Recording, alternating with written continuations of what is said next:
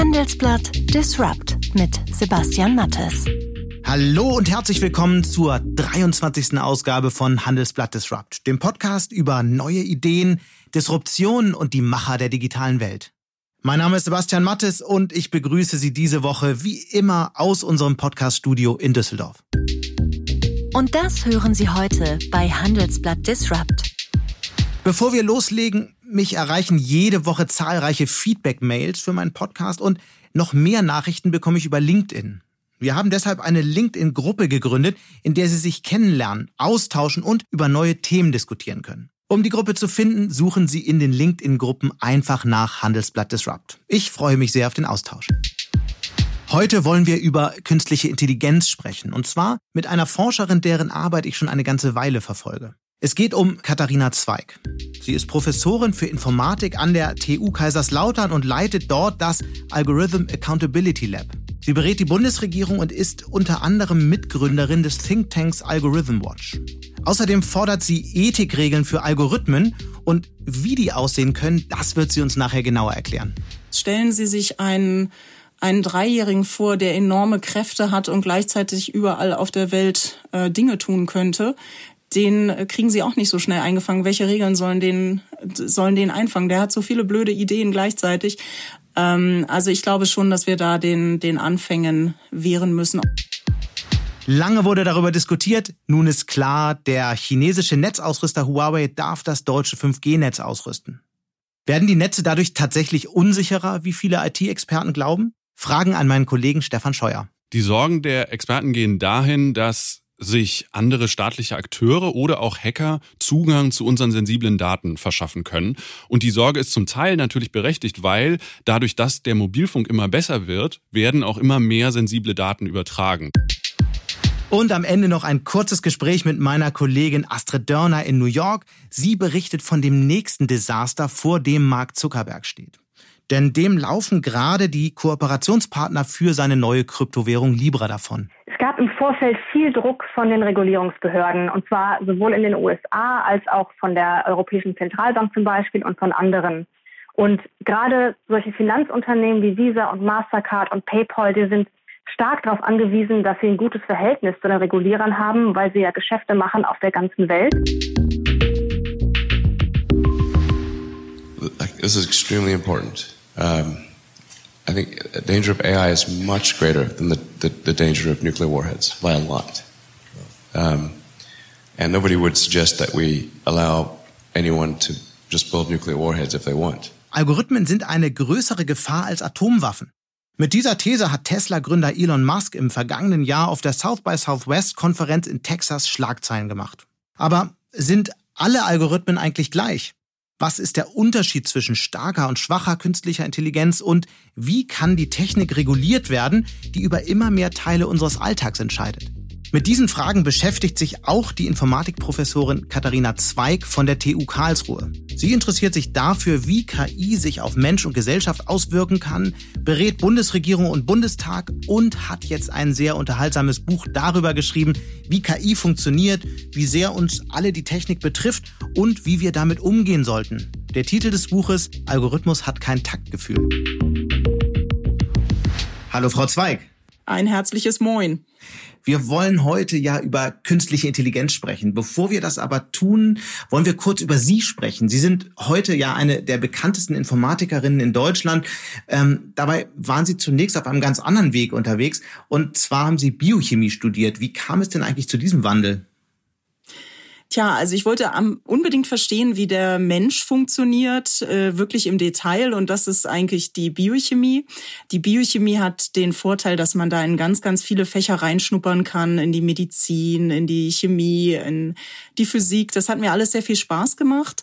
Und trotzdem hatte ich noch ein bisschen Kapazitäten frei und dachte mir, naja, so ein bisschen Informatik, so Webdesign und so kann ja auch nicht schaden und habe den Studiengang Bioinformatik angefangen und da habe ich mich in die theoretische Informatik verliebt, weil man da nach Mustern in Daten gucken kann und das fand ich eigentlich schon immer spannend. Und gab es da so einen Moment, wo es Klick gemacht hat? Ja, tatsächlich. Ähm, da gab es einen Professor, der in der theoretischen Informatik an der Tafel stand und gerade vorführte, wie man mit einem Algorithmus irgendein schwieriges Problem löst. Und da habe ich gedacht, ach, damit kann man Geld verdienen, das will ich auch. Und ich freue mich bis heute sehr, dass das tatsächlich geklappt hat, dass ich das zu meinem Beruf machen konnte. Und in der Tat sind ja Algorithmen heute Ihr wichtigstes Thema. Sie haben gerade mit Ein Algorithmus hat kein Taktgefühl ein Buch geschrieben. Wie erklären Sie denn Ihren Erstsemestlern oder Menschen, die noch äh, gar keinen Kontakt damit hatten, was künstliche Intelligenz ist? Künstliche Intelligenz ist unser Versuch, dem Computer etwas Sachverstand beizubringen. Und das haben wir uns von unseren Kindern abgeguckt. Wenn man mal guckt, wie Kinder lernen, dann sind die in ganz vielen verschiedenen Situationen und wir erklären ihnen, das ist ein Stuhl und das ist ein Elefant.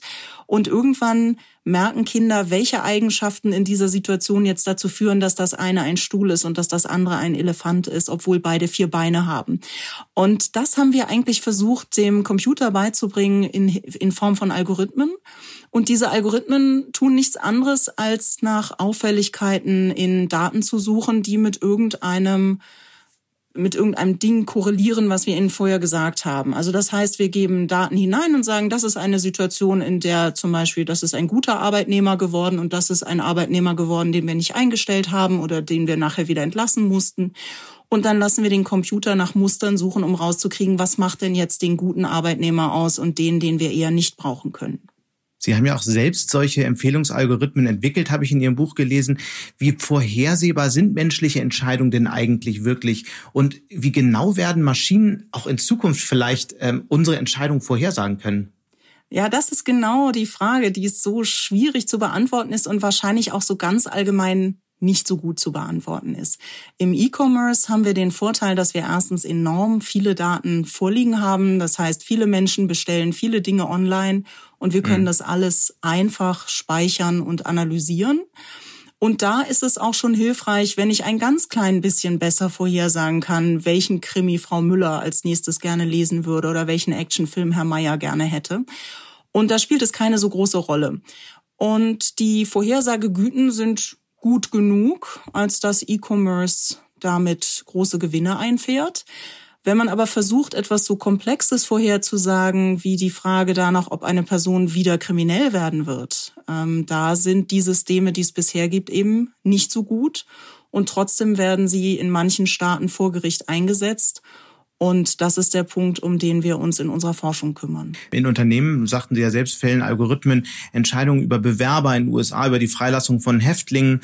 Ähm, und in sozialen Netzwerken zunehmend da, darüber, was wir sehen. Wo, wo liegen eigentlich die Grenzen von künstlicher Intelligenz? Oder umgekehrt gefragt, wird künstliche Intelligenz irgendwann alles können, was Menschen können? Ja, ich glaube, das sind äh, zwei verschiedene Fragen. Also die erstens, wo liegen die Grenzen? Die legen wir fest. Es gibt ja nicht die KI. Das ist ja keine Entität, das ist kein Subjekt, das irgendwie handelt sondern Menschen entscheiden sich, einen Teil ihrer Entscheidungen abzugeben an Software oder das eben nicht zu tun. Mhm. Und das beschreibe ich eben auch in dem Buch, dass das die Verantwortung ist von uns allen, dass wir die Regeln festsetzen, wann wir das haben wollen und wann wir das nicht haben wollen. Und dazu gehört es für mich eben auch, dass wir wirklich untersuchen, wie gut die Algorithmen sind. Die zweite Frage, werden sie alles so gut können, wie wir können? Das ist eine Frage der Geduld und der Daten. Und das ist gar nicht so einfach. Wenn wir also wirklich. Das heißt, irgendwann werden sie es können.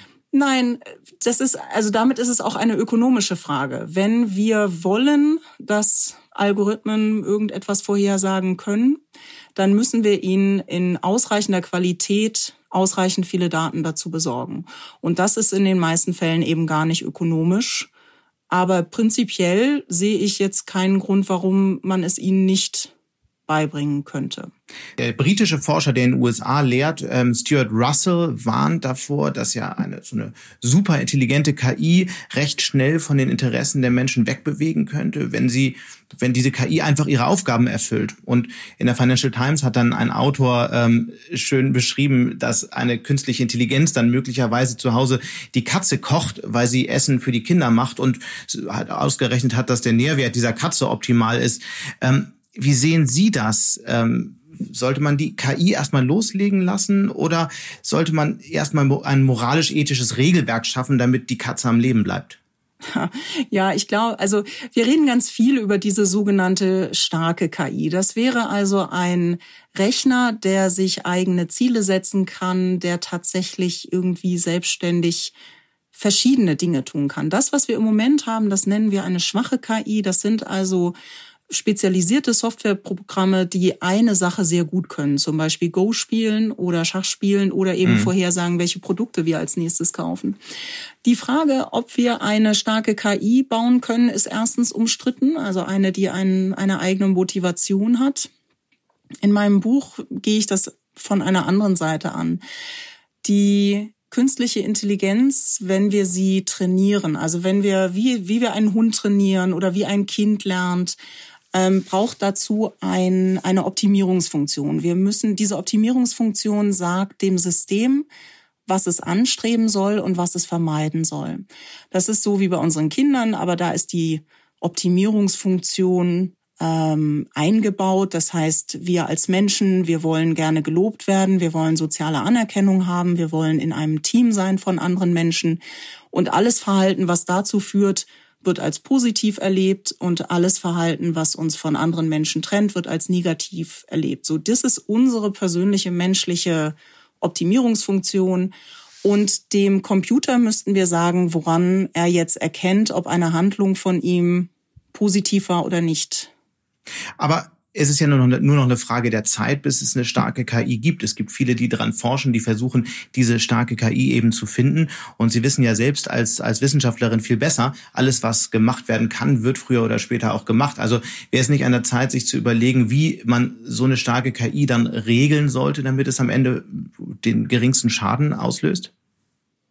Ich glaube nicht, dass das, dass das möglich ist. Stellen Sie sich einen einen Dreijährigen vor, der enorme Kräfte hat und gleichzeitig überall auf der Welt äh, Dinge tun könnte, den äh, kriegen sie auch nicht so schnell eingefangen. Welche Regeln sollen den, sollen den einfangen? Der hat so viele blöde Ideen gleichzeitig.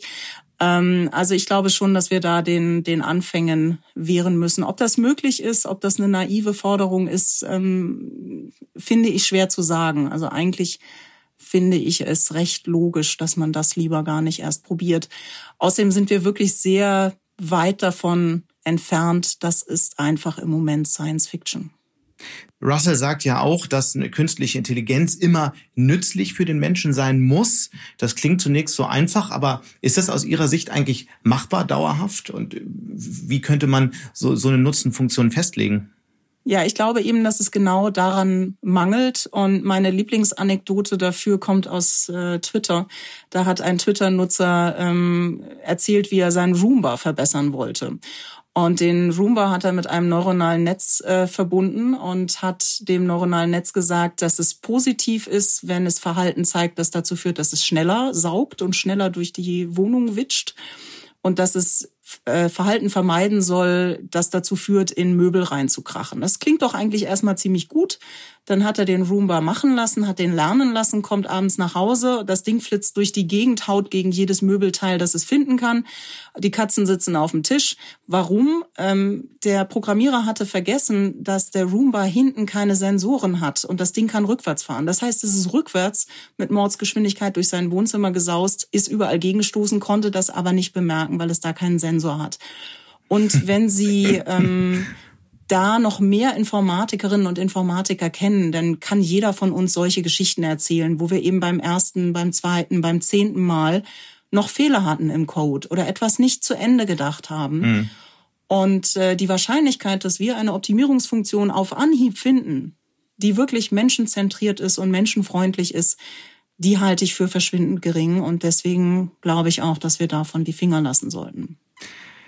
Wie könnte denn so eine Regulierung, es wird ja wahnsinnig viel, vor allem in Deutschland, ähm, über, über Regeln und Regulierung gesprochen. Wie könnte denn eine vernünftige Regulierung für Algorithmen aussehen? Wir müssen ja jetzt gar nicht über die starke KI sprechen, aber viele andere Algorithmen regeln ja auch immer größere Teile unseres Alltags.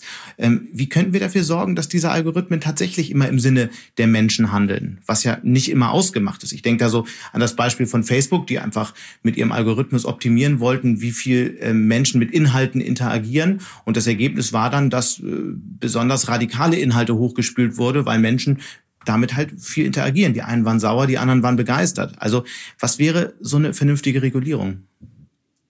Und übrigens ist das auch nochmal ein ganz wunderbares Beispiel dafür, dass so eine Optimierungsfunktion eben schwierig ist. Ja, die hatten mhm. ja äh, good intentions, die haben das ja gut gemeint. aber die unintended consequences, die nicht beabsichtigten Nebenwirkungen sind eben groß. Ähm, Erstmal glaube ich, dass wir in Deutschland uns von zwei Entwicklungen zu stark haben beeinflussen lassen. Das eine war das Buch von Eli Pariser, Die Filterblase, in dem er postuliert hat, dass die Algorithmen dazu tendieren, uns in einer ähm, eigenen Themensuppe äh, zu kochen mit Meinungen, die wir eh schon äh, bevorzugen. Und ähm, das zweite ist das Buch Big Data, ähm, wo die Idee eines Algorithmen-TÜVs entwickelt wurde.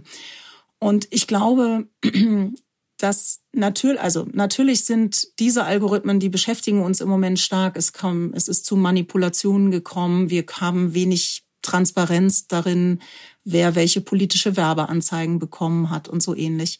Das heißt, da muss etwas getan werden. Aber die allermeisten Algorithmen sind völlig klassischer Natur. Dafür sind wir als Informatiker und Informatikerinnen bestens ähm, ausgebildet, um die ordentlich zu bauen. Es geht eigentlich nur um Algorithmen des sogenannten maschinellen Lernens, also solche, bei denen wir dem Computer einfach einen Haufen Daten hinschmeißen, wie einem Kind, sagen, jetzt suche bitte die Eigenschaften darin, die einen Stuhl von einem Elefanten unterscheiden. Und auch diese sind nicht per se gefährlich oder regulierungsbedürftig, wenn sie nicht über Menschen entscheiden oder deren gesellschaftliche Teilhabe. Und das heißt, wir müssen jetzt erstmal einen differenzierteren Algorithmusbegriff entwickeln. Es geht bei der Regulierung meiner Meinung nach um solche Systeme, die lernen und die über Menschen entscheiden über, oder über gesellschaftliche Teilhabe. Und auch da sind jetzt nicht alle Dinge gleich schlimm. Also wenn Sie heute schon nach einem Produkt online geguckt haben und Ihnen wurde ein kleinkariertes Hemd empfohlen und Sie sagen, ich bin aber nicht der Typ für kleinkariertes, mhm. dann ärgert Sie das kurz und dann gehen Sie zu einem anderen Online-Händler und der Schaden ist denkbar gering. Wenn Sie jetzt vielleicht ähm, einen Verwandten haben mit einer bestimmten Krankheit und danach äh, gesucht haben und dann bekommen Sie eine Werbeanzeige für eine medizinische Therapie, die nicht zugelassen ist, dann ist das schon deutlich relevanter. Und das heißt, ich glaube, dass wir jetzt hier wirklich darüber nachdenken müssen, was wollen wir denn regulieren und das möglichst differenziert angehen. Mhm. Das ist ja ein gutes Plädoyer, aber wie wäre denn eine Antwort auf diese Frage? Ja, wir haben dazu eine ähm, zweidimensionale Risikomatrix entwickelt. Und das heißt, auf der einen Seite muss man sich angucken, welchen, welches Schadenspotenzial hat eine solche, ein solches algorithmisches Entscheidungssystem. Und die andere Variante ist, wie, oder die andere Dimension ist, wie stark man der Entscheidung ausgesetzt ist. Mhm. Und daran sieht man schon gleich, dass natürlich staatliche algorithmische Entscheidungssysteme stärker reguliert werden müssen als privatwirtschaftliche. Und dass es eben immer einer solchen Schadenspotenzialanalyse bedarf. Und die ist eben bei der Empfehlung von kleinkarierten Hemden deutlich geringer, als wenn es um Medizinprodukte geht. Ja. Wer ist denn eigentlich verantwortlich, wenn Algorithmen unmoralisch handeln? Sind das die Programmierer, der Staat, Konzerne? Also erstmal ist es die Person, die entschieden hat, dass eine Maschine die Entscheidung anstelle von Menschen treffen soll. Ich finde, dass diese Person in der Pflicht ist, wenn es denn um ein relevantes Schadenspotenzial geht. Das mhm. geht also nicht an alle, denn das ist teuer, tatsächlich so etwas nachzuweisen. Diese Person muss erstmal nachweisen, dass die Maschine mindestens genauso gut wie der Mensch entscheidet oder nicht so viel schlechter und dass ähm, der Trade-off hier ähm, gerechtfertigt ist in irgendeiner Form. Und wenn das gemacht wurde, braucht es ähm, möglichst vieler Stellen, wo man tatsächlich seine eigenen Daten einsehen kann, wo man Widerspruch einlegen kann. Haben Sie, haben Sie das Gefühl, dass wir auf dem, also wird ja, wird ja wahnsinnig viel darüber diskutiert, aber haben Sie das Gefühl, dass wir in dem Bereich im Moment vorankommen, dass Europa in dem Bereich demnächst irgendwie ein Regelwerk vorlegen wird? Naja, also Frau von der Leyen hat es versprochen innerhalb von 100 Tagen nach Amtsantritt. Ähm, das halte ich für eine sehr, sehr sportliche Nummer, ähm, die vielleicht. Das dachte ich auch. die vielleicht auch in der Geschwindigkeit ähm, gar nicht unbedingt notwendig ist, denn wenn man sich mal so umguckt, dann gibt es im Moment nicht so viele Stellen, wo wirklich ähm, mit maschinellem Lernen über uns entschieden wird, sondern die Stellen, die wir kennen, die sind vor allen Dingen im Netz. Ähm, das sind alle Produktempfehlungssysteme, das sind Werbungsempfehlungssysteme. Und äh, ja, also insofern an den Stellen wurde ja schon gebastelt mit DSGVO und äh, anderen äh, anderen Gesetzen. Und die KI, die jetzt wirklich Arbeitslose bewertet wie in anderen Ländern oder Bewerbungen, die scheinen in Deutschland noch gar nicht so sehr eingesetzt zu werden. Hm. In Ihrem Buch beschreiben Sie eine kleine Anekdote, nach, bei der Sie ähm, Ihrer Tochter äh, verboten haben, den Google-Sprachassistenten zu nutzen. Was ist eigentlich Ihre Sorge? Warum, warum haben Sie da, sind Sie da eingeschritten? Ja, die, die Situation war, äh, dass ich gerade am Fahren war und meine Tochter bat, äh, mal eben rauszugucken, ob wir überhaupt noch die Öffnungszeiten erwischen oder nicht. Und es musste natürlich mal wieder schnell gehen. Und Töchterlein kriegt mein Smartphone in die Hand gedrückt, entdeckt das Mikrofonsymbol und sagt, Google, kannst du mir sagen? Und ich sag, hör auf, wir reden nicht mit Google. Also ich rede natürlich mit Google, aber nicht auf diese Art und Weise. Ähm, warum nicht?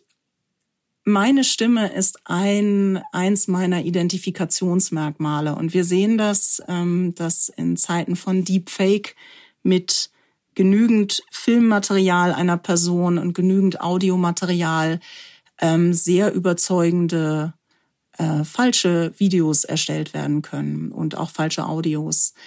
Und das halte ich tatsächlich für ja sehr schwierig. Ähm, Aber die Wahrscheinlichkeit, dass Google das macht mit ihren Daten, ist ja vergleichsweise gering. Das ist extrem gering und ich weiß tatsächlich auch, dass ich mich auf die Dauer dem gar nicht werde verschließen können. Denn wenn wir mal ehrlich sind, sind Maus und Tastatur schon immer äh, Eingabegeräte gewesen, die nicht besonders handlich sind. Und ja. die Spracheingabe ist natürlich der Weg, wie wir miteinander umgehen und wie wir auch mit unseren Geräten viel lieber umgehen würden.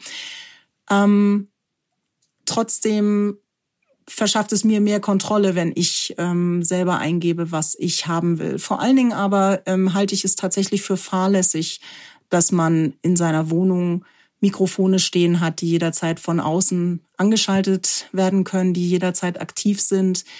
Man muss sich einfach dessen bewusst sein, dass all diese Sprachschnipsel genutzt werden, um Maschinen zu trainieren und dass das durchaus auch von anderen Menschen mitgehört wird. Und das möchte ich auf jeden Fall bei meinen privaten Konversationen zu Hause nicht haben. Das heißt, wenn Sprachschnittstelle, dann nur eine, die ich tatsächlich verlässlich an und ausschalten kann. Mhm.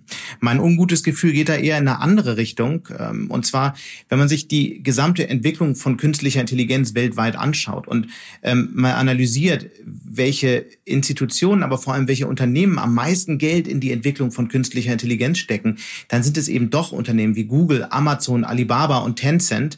Ähm, was meinen Sie, hat das für Folgen, wenn die Entwicklung einer für die Welt so wichtigen Technologie vor allem in den Händen von einigen ganz wenigen Konzernen liegt. Ja, das, Pro das Problem ist nicht nur an dieser Stelle, es ist auch an vielen anderen Stellen. Also wir entwickeln ähm, in den Hochschulen die grundlegenden Theorien. Diese stellen wir denen zur Verfügung, die so viel Geld haben, dass sie sich die wissenschaftlichen Journale leisten können. Schon alleine das ist ein Riesenproblem, dass das nicht wirklich ganz transparent und für jede Person zur Verfügung gestellt wird. Und dann bauen ähm, Firmen hinter verschlossenen Mauern darauf weitere Systeme auf. Ähm, das finde ich schwierig, weil die eben am, am Ende, eine Kollegin hat das gerade mal zusammengerechnet, dass viele dieser Firmen am Ende von, von staatlichen Förderungen der Grundlagenforschung profitiert haben. Mhm. Das ist natürlich auch richtig. Das ist ja auch der normale Weg, dass Grundlagenforschung dann in, in Firmen transferiert wird. Das ist jetzt nicht grundsätzlich problematisch, aber insgesamt würden wir als Gesellschaft sicherlich mehr davon profitieren, wenn mehr Forschung für alle nachvollziehbar veröffentlicht würde. Und das gilt aber auch für den heutigen akademischen Bereich, in dem das leider auch nicht immer der Fall ist. Aber wenn das alles so kommt, wie Sie in Ihrem Buch schreiben und wie wir jetzt auch besprochen haben hier, ähm, dann wird ja künstliche Intelligenz in vielen Bereichen unseres Lebens so eine Art Betriebssystem. Und was hat das für Folgen, wenn dieses Betriebssystem in weiten Teilen von privaten Unternehmen dominiert und entwickelt wurde? Und zwar so, dass eigentlich von außen kein anderer reinschauen kann. Naja, also die KI, das maschinelle Lernen, was wir jetzt in den nächsten zehn Jahren ganz, ganz viel sehen werden, ist Bilderkennung, Texterkennung, Audioerkennung und semantische Textzusammenfassung. Da ist jetzt nicht viel Geheimnisvolles dran. Das können die Maschinen sehr gut. Da wissen wir genau, ähm, wie gut sie das können.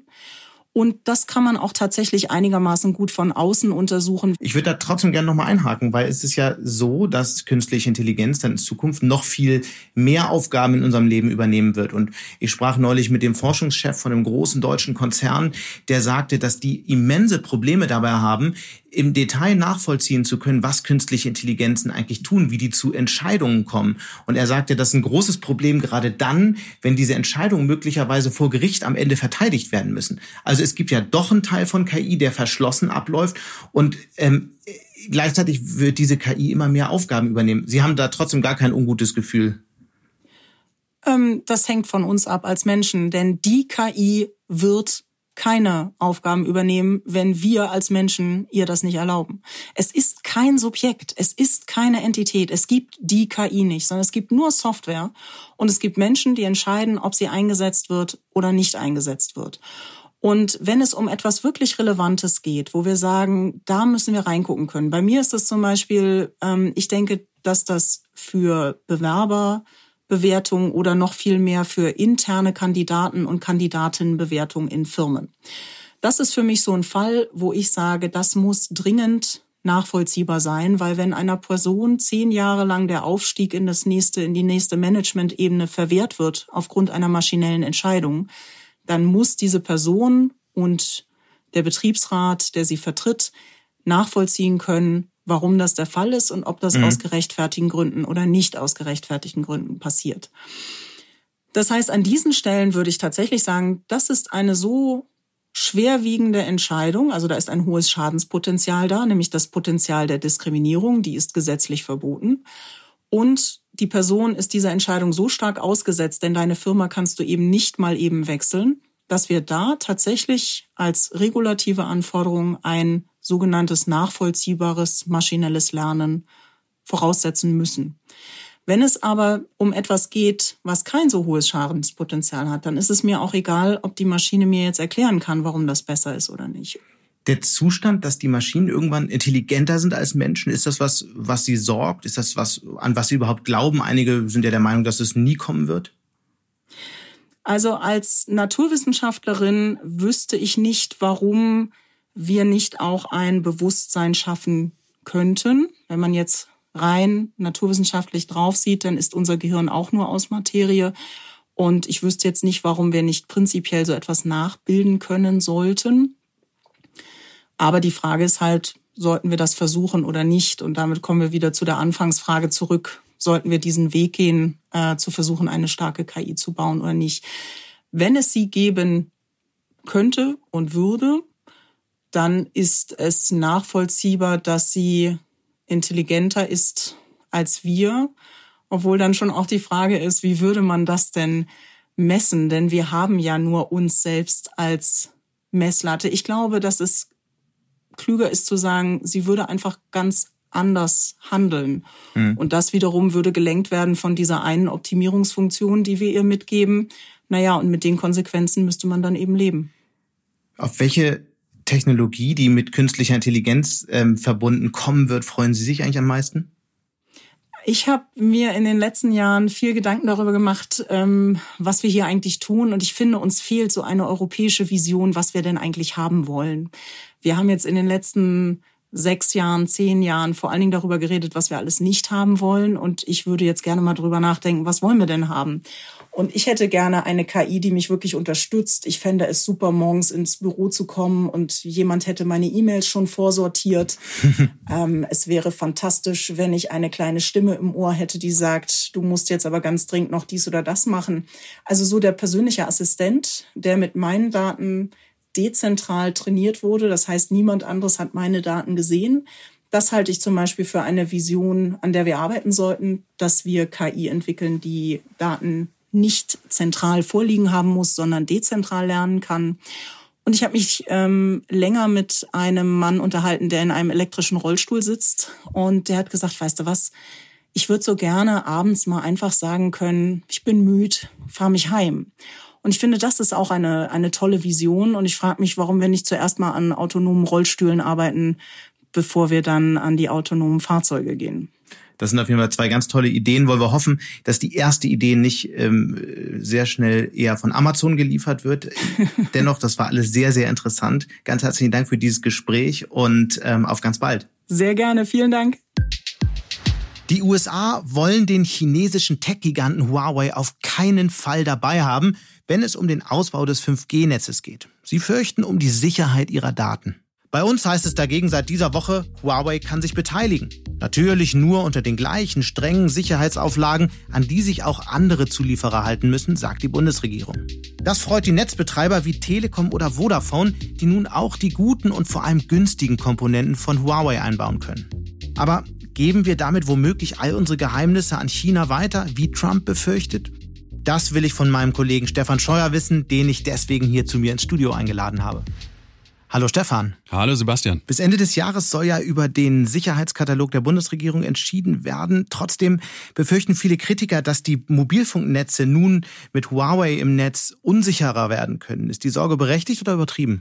Ich glaube, die Sorge geht so ein bisschen am Kern des Problems vorbei, denn man muss sich immer vor Augen führen, dass eben nicht nur Huawei Produkte in China produziert, sondern auch die europäischen Ausrüster Ericsson und Nokia Fabriken in China haben. Das heißt, wenn unsere Sorge wirklich darin besteht, dass in China irgendwelcher Schmuh passieren könnte, müsste man sich eigentlich alles ganz genau angucken. Welche Sorgen haben die ähm, IT-Sicherheitsexperten denn? Die Sorgen der Experten gehen dahin, dass sich andere staatliche Akteure oder auch Hacker Zugang zu unseren sensiblen Daten verschaffen können. Und die Sorge ist zum Teil natürlich berechtigt, weil dadurch, dass der Mobilfunk immer besser wird, werden auch immer mehr sensible Daten übertragen. Das ist zum einen natürlich unsere private Kommunikation, aber es sind eben auch immer mehr Firmen, die die Netze einsetzen. Und gerade wenn wir über das Thema 5G, also den fünften Mobilfunkstandard reden, gibt es ja viele Unternehmen, die auch sensible Produktinformationen, etwa wie ein Roboter, ein ganz, ganz besonderes Produkt herstellt, auch mobil übertragen wollen. Also da ist das Risiko dann besonders groß. Und die Sorge ist ja, dass gerade auch ähm, chinesische Unternehmen, weil sie möglicherweise Daten an die Geheimdienste dort weiterleiten müssen, ähm, Informationen weitergeben. Ist, ist es wirklich nur ein chinesisches Problem? Also es gibt zwei Ebenen bei dieser Betrachtung. Das eine ist, dass der chinesische Staat sich weitreichende Regeln einräumt im Zusammenhang mit beispielsweise Sicherheitsoperationen chinesische Firmen zur Kooperation zwingen kann. Das heißt, da kann dann ein Unternehmen wie Huawei ultimativ schlecht Nein sagen. Es gibt allerdings auch noch die Überlegung, dass beispielsweise von allem, was in China hergestellt wird, natürlich der Geheimdienst ultimativ Zugriff haben könnte. Und das betrifft eben nicht nur Huawei als Hersteller, sondern genauso auch Ericsson und Nokia, denn diese beiden europäischen Firmen haben zwar ihren Hauptsitz in Europa, allerdings haben sie einen Teil ihrer Produktion in China und auch dort könnte natürlich der Geheimdienst versuchen, Zugriff auszunutzen. Das heißt, es gibt also gar keinen Ausweg aus diesem Dilemma. Ja, man muss sich bei dieser ganzen Überlegung auch immer vor Augen führen, dass es eben auch nicht nur China ist, wo so eine Spionage oder auch ein Zugriff, ein unberechtigter Zugriff sich verschafft werden könnte, sondern das kann auch an anderen Stellen passieren. Und wir wissen zum Beispiel, dass der amerikanische Netzausrüster Cisco dabei mitgeholfen hat, dass gegen Deutschland von amerikanischer Seite spioniert worden ist. Und nach diesem Überwachungsskandal ist aus deutscher Sicht nicht so viel passiert. Das heißt, Cisco wird weiter eingesetzt. Hm. Andererseits sagen Unternehmen wie Telekom und Vodafone ja immer wieder, dass es ohne Huawei alles viel länger dauern würde. Ist das nur eine Frage des Geldes oder haben wir hier tatsächlich nicht die Technologie, zum Beispiel von Ericsson, die es für den schnellen äh, Ausbau von 5G bräuchte? Man muss bei der Mobilfunkinfrastruktur sich immer vor Augen führen, dass das, was wir jetzt diskutieren mit 5G, das wird nicht auf dem grünen Feld gebaut, sondern diese 5G-Infrastruktur baut auf dem auf, was schon heute verbaut ist. Also quasi an die gleiche Antenne wird einfach eine neue Sendeanlage dran gesteckt. Mhm. Und Huawei steckt schon heute in den Netzen der deutschen Anbieter. Das heißt, sowohl Telekom als auch Vodafone und Telefonica haben ohnehin schon ganz, ganz großen Teil Huawei verbaut. Und wenn sie jetzt bei 5G auf einmal was anderes draufsetzen, dann müssen sie oft nicht nur neue Technik einbauen, bauen, sondern sie müssten auch in den Netzen viel, viel mehr tauschen. Und das würde sehr, sehr lange dauern. Dazu kommt, dass Huawei einfach derzeit ein Stückchen weiter ist in der technologischen Entwicklung von 5G und deswegen schon mehr Lösungen anbieten kann, als es Ericsson und Nokia derzeit können. Letzte Frage. Bis jetzt steht ja nur eine Handvoll von Masten. Wann wird es denn so weit sein, dass Privatnutzer wie ich äh, diese neue Technik wirklich spüren? Das Spannende bei 5G ist, dass du sehr viel schon dadurch erreichen kannst, dass du einfach die bestehenden Masten benutzt und einfach die neue Technik dran schraubst. Ähm, oder teilweise sind es sogar nur Software-Updates, die dazu sorgen, dass 5G schon nutzbar ist. Das Besondere ist allerdings, dass 5G eben nicht nur dazu führt, dass du irgendwo in deinem Handy-Display auf einmal ein 5G-Logo hast, sondern die wirklich ganz, ganz starke 5G-Leistung, die wird erst kommen, wenn du sehr, sehr viele Sendeantennen mhm. hast. Und wann ist das soweit? Tja, ich würde davon ausgehen, dass es niemals in Deutschland so eine Art Wald von äh, Mobilfunkantennen gibt, sondern dass nur an den Stellen ausgebaut wird, wo wir es auch wirklich brauchen.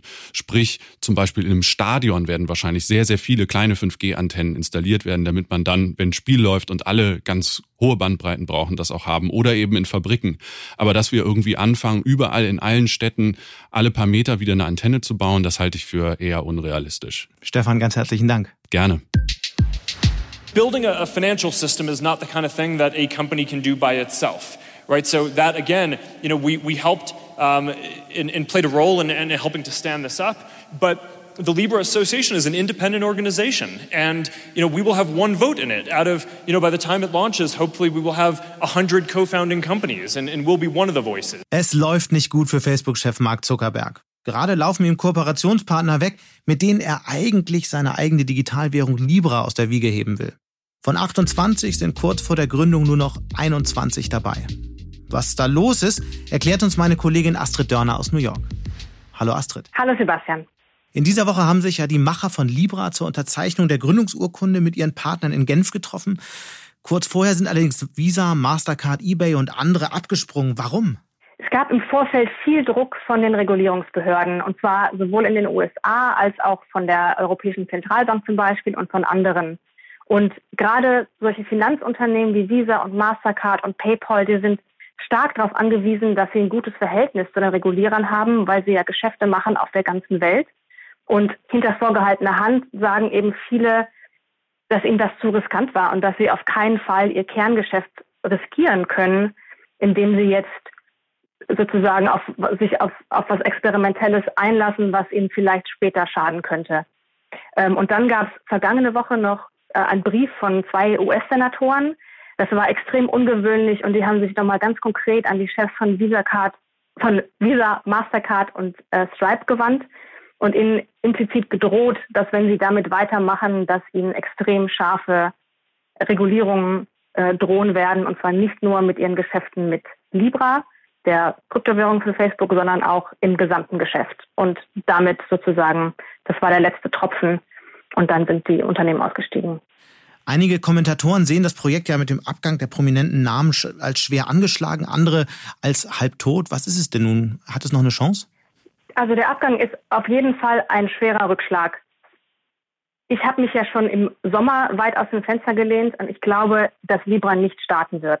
Aber das Projekt ist noch nicht tot. Im Gegenteil, die Macher von Libra äh, sind jetzt sozusagen sehr, sehr engagiert und wollen das Projekt trotzdem zum Laufen bringen.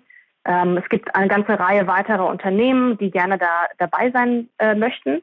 Aber ähm, gerade, dass man Unternehmen wie Visa und Mastercard verliert, die ja dem ganzen Projekt eine hohe Glaubwürdigkeit ähm, verliehen haben und die auch hohe Expertise haben natürlich im Zahlungsverkehr und gute Beziehungen haben zu den wichtigen Entscheidern und Aufsehern, das ist schon ein herber Rückschlag und das kann man nicht einfach so wieder aufholen. Also ähm, man muss sehen, aber es sieht, es sieht nicht besonders gut aus für Libra im Moment. Weil die Idee ja eigentlich ganz gut ist, die Idee einer weltumspannenden Währung, deren Preis sich aus einem Korb verschiedenster Währung ableitet und naja, relativ stabil ist. Gibt es denn eine Alternative zu Libra? Darüber wird im Moment heftig diskutiert. Interessanterweise arbeiten die Chinesen an einer Alternative. Äh, aber auch die, ähm, die Zentralbanken in den USA und in Europa sind aufgewacht, wirklich aufgewacht durch Libra und überlegen jetzt, ob man nicht dort eine, eine, eine digitale Zentralbankwährung schaffen könnte. Äh, das hätte den Vorteil, dass es eben nicht an US-Unternehmen hängt, mhm. dass es dann viel einfacher reguliert werden kann und dass es die vielen Sorgen, die es jetzt gibt, auch rund um Datenschutz, dass man die sehr schnell äh, beheben könnte. Was für einen Vorteil hätte denn eigentlich so eine digitale Zentralbankwährung für alle, die sich vielleicht noch nicht so intensiv mit dem Thema beschäftigt haben, im Vergleich zu normalem Geld? Äh, zum einen könnten Menschen, die jetzt vielleicht kein Bankkonto haben, ähm, schneller an, äh, an Zugang einfach zu Finanzdienstleistungen bekommen. bekommen. Ähm, auch kann man einfach schneller auch internationale Transaktionen tätigen und günstiger.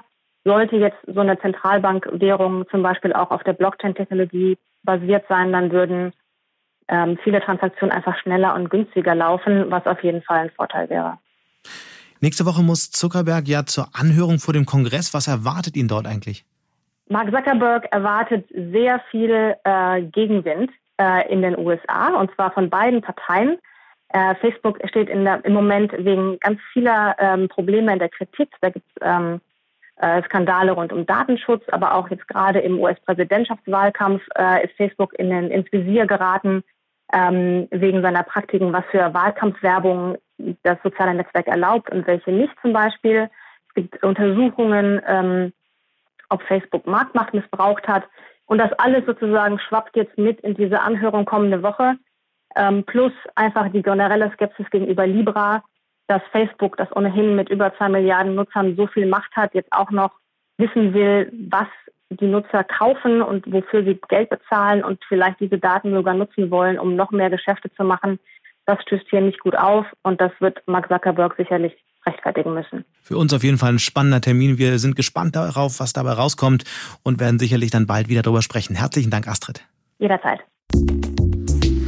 Und das war es dann auch schon wieder mit Handelsblatt Disrupt. Wenn Ihnen unser Podcast gefallen hat, dann hinterlassen Sie doch eine Bewertung bei Apple Podcast. Oder schreiben Sie mir per Mail an mattes mit 2t und h at handelsblatt.com.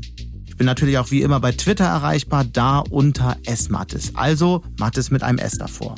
Dank an dieser Stelle auch an meine Kollegen Alexander Voss, Migo Fecke und Regina Körner sowie Audiotheka mit der neuen Podcast-App Lekton für die Produktionsunterstützung.